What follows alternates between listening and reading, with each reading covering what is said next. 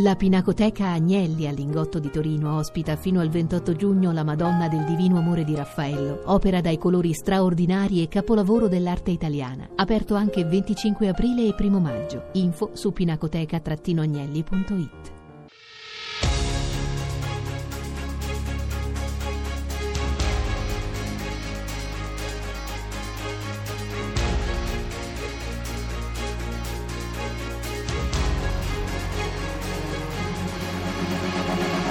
parole perdute, nascoste in fondo al cuore, aspettano in silenzio un giorno migliore, un lampo di coraggio per tornare in superficie, un tempo felice, un tempo felice. Ritrovare te stesso senza avere vergogna di ogni tuo sentimento in questa grande menzogna dell'uomo reso libero, ma schiavo del profitto. E intanto il tempo passa, passa. Amami amore mio, sono parole semplici. Amami amore mio, noi resteremo complici. Amami amore mio, che il tempo corre in fretta. Stringimi amore mio,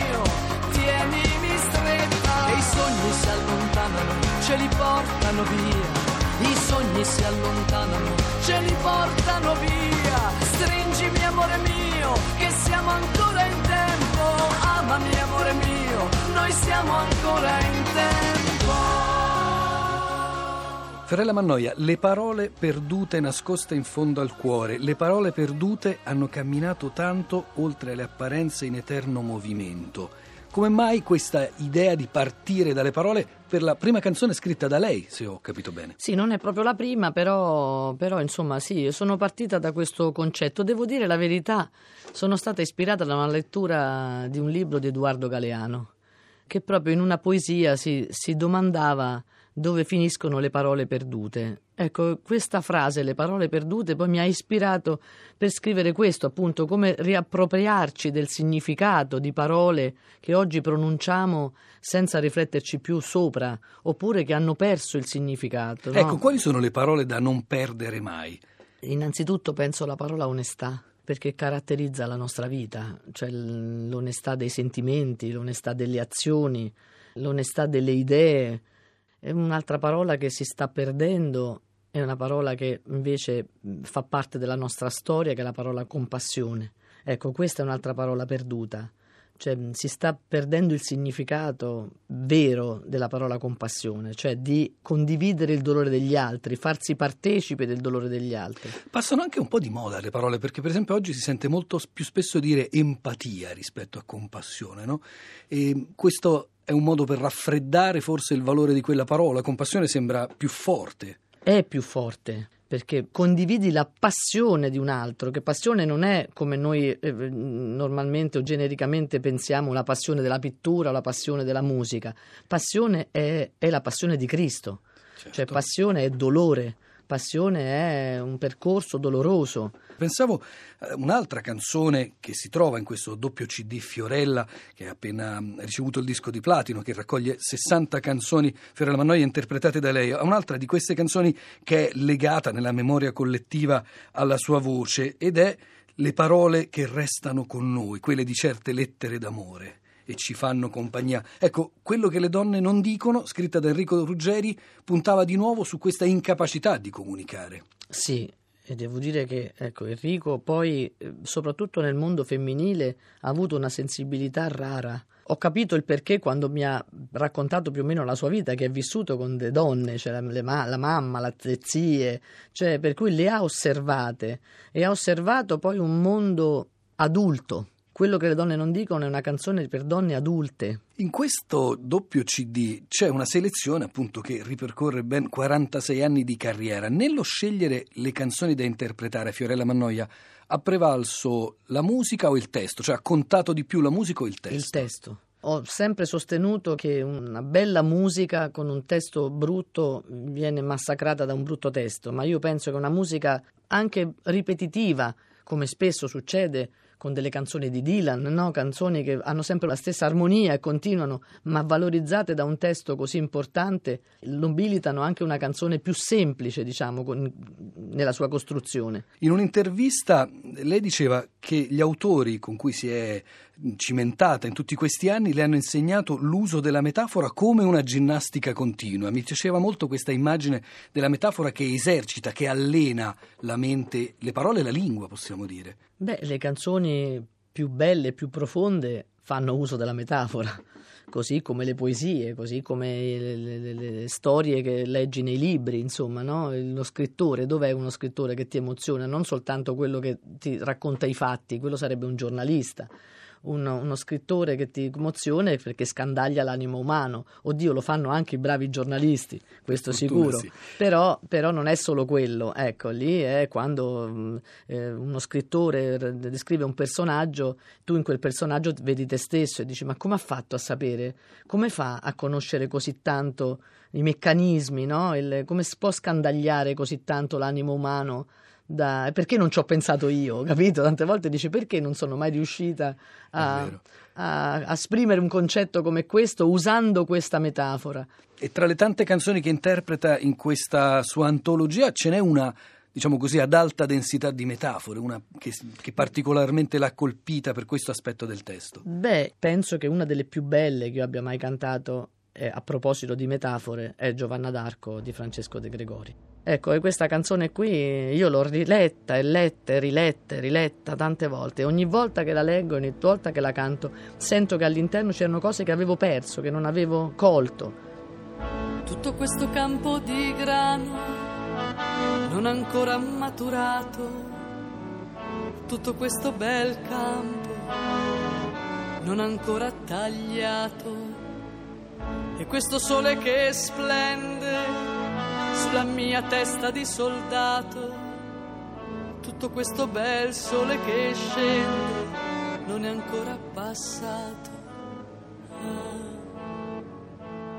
Ah, se ti avessi trovato, ah, se ti avessi cercato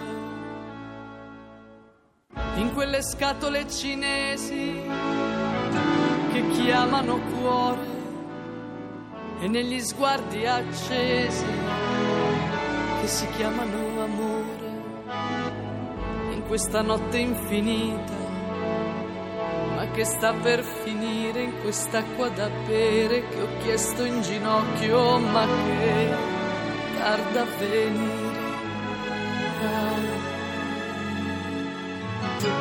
se piovesse un poco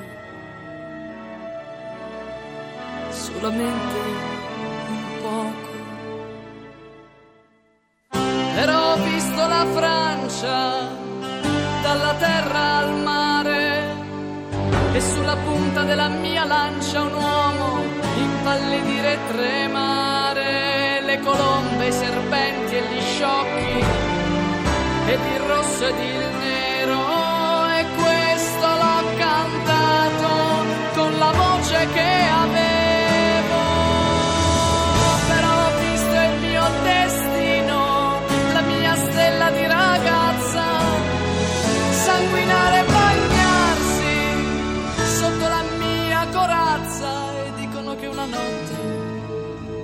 abbia sentito una canzone, una voce che mi chiamava e sapeva il mio nome, e sapeva il mio nome.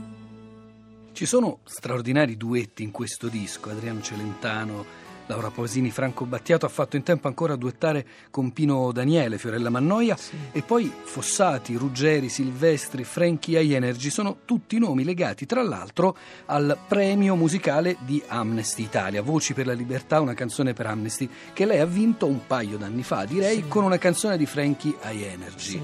Non è un film. Sì, io avevo deciso di, in quel periodo di, di, registrare un disco e di dedicarlo al sud. Anche lì è scaturito dalla lettura di un libro, che è stata la lettura del libro di Pino Aprile, Terroni. Quel libro mi ha sconvolto tanto perché tutte quelle cose lì io non le sapevo e sui banchi di scuola non abbiamo studiato quell'unità d'Italia lì, cioè noi ne abbiamo studiato un'altra versione. E sapere che questo nostro sud era un sud molto ricco, all'avanguardia, moderno, opulento, che di fatto è stato saccheggiato e depredato con tutti i fatti di sangue che ne conseguono, mi ha, insomma, mi ha lasciato così, ho chiuso il libro e ho riflettuto tanto, ho detto guarda un po' il sud del mondo a tutto no, divide lo stesso destino. E allora ho cominciato, ho voluto intraprendere la strada di dedicare un, un disco al sud. Poi parlando di sud eh, si è esteso il pensiero, si è esteso lo sguardo all'Africa, all'America Latina e io ho voluto appunto estendere questo disco anche a questo nostro problema eh, di immigrazione. Eh, avevo scritto anch'io una canzone che si intitolava Se solo mi guardassi e quando ci siamo, ci siamo incontrati con Frankie e lui mi ha detto eravamo, ci eravamo ripromessi di, di, collaborare tanti anni fa ma non riuscivamo a capire come in realtà come un rapper poteva collaborare con, con, una, voce, certo. con un certo. interprete e allora l'ho chiamato e gli ho detto: Guarda, sto facendo questo disco, sto pensando di fare un disco concept, cioè di fare una, un disco che avesse eh, un concetto di base e non diverse canzoni sparse, ma che andassero tutte in una direzione. E, e lì ho spiegato appunto eh, dice, cosa, cosa, vorresti che scrivessi? Dico, guarda, mi piacerebbe. E in quella cena parlammo un po', come succede sempre quando si collabora. E io gli ho detto, dico, guarda, eh, quello che vorrei descrivere è appunto questa indifferenza che noi abbiamo nei confronti dei fratelli immigrati che abbiamo intorno, no?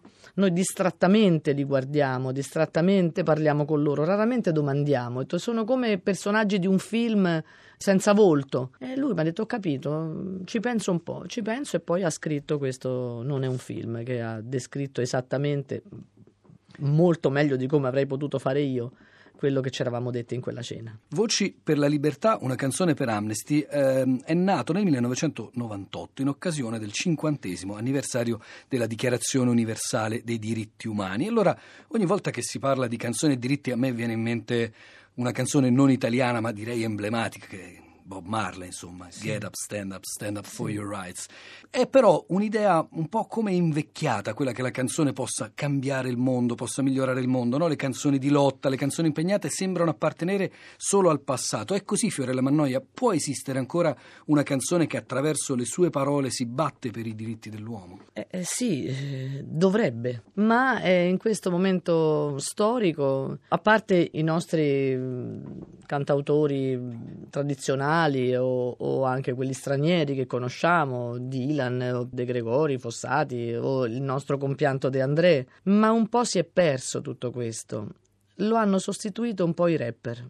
Sono i rapper oggi, quelli puri, cioè quelli che mantengono intatta la loro, la loro, essenza, quelli della strada, quelli delle periferie, perché il rapper nasce così, nasce come denuncia di disagio, di emarginazione, eh, quelli lì che ci sono ancora sono gli unici che ancora scrivono canzoni di denuncia nei loro testi. Perché non è che i problemi si siano risolti, forse è che la gente no. ha meno voglia di ascoltarli, meno voglia di sentir parlare di questi fatti, di queste cose, di queste ingiustizie? Secondo me no, la gente ne ha bisogno, perché molta gente si sente non rappresentata e si sente sola. E credo che siamo in un momento storico molto particolare, siamo in un momento storico di crisi profonda che non è solo una crisi economica, ma è una crisi etica, morale, culturale, che non è solo italiana. Si tende ad alleggerire no? tutto e tutto deve essere leggero, come vogliono far passare il, il concetto che la gente non ha più voglia di, di, sentire o vedere film che parlano di problemi che fanno pensare. Che fanno pensare. È un messaggio sbagliato, è un messaggio che ha dietro un disegno, secondo me. E questo passa, passa attraverso qualsiasi cosa, anche attraverso le canzoni. Possiamo dire che si è alleggerita anche la musica leggera. Si è alleggerita, sì, hai ragione. Non è un film quello che scorre intorno, che vediamo ogni giorno, che giriamo distogliendo lo sguardo. Non è un film e non sono comparse le persone diverse, sospese e disperse tra noi e lo sfondo. È il resto del mondo che attraversa il confine, ma il confine è rotondo e si sposta man mano che muoviamo lo sguardo. Ci sembra lontano perché siamo in ritardo, perenne, costante. Ne basta un istante. A un passo dal centro è già troppo distante. A un passo dal mare è già troppo montagna. A un passo da qui era tutta campagna, oggi tutto è diverso, una vita mai vista. Questo qui non è un film e non sei protagonista. Puoi chiamare lo stop, ma non sei il regista. Ti puoi credere al top, ma sei in fondo alla lista.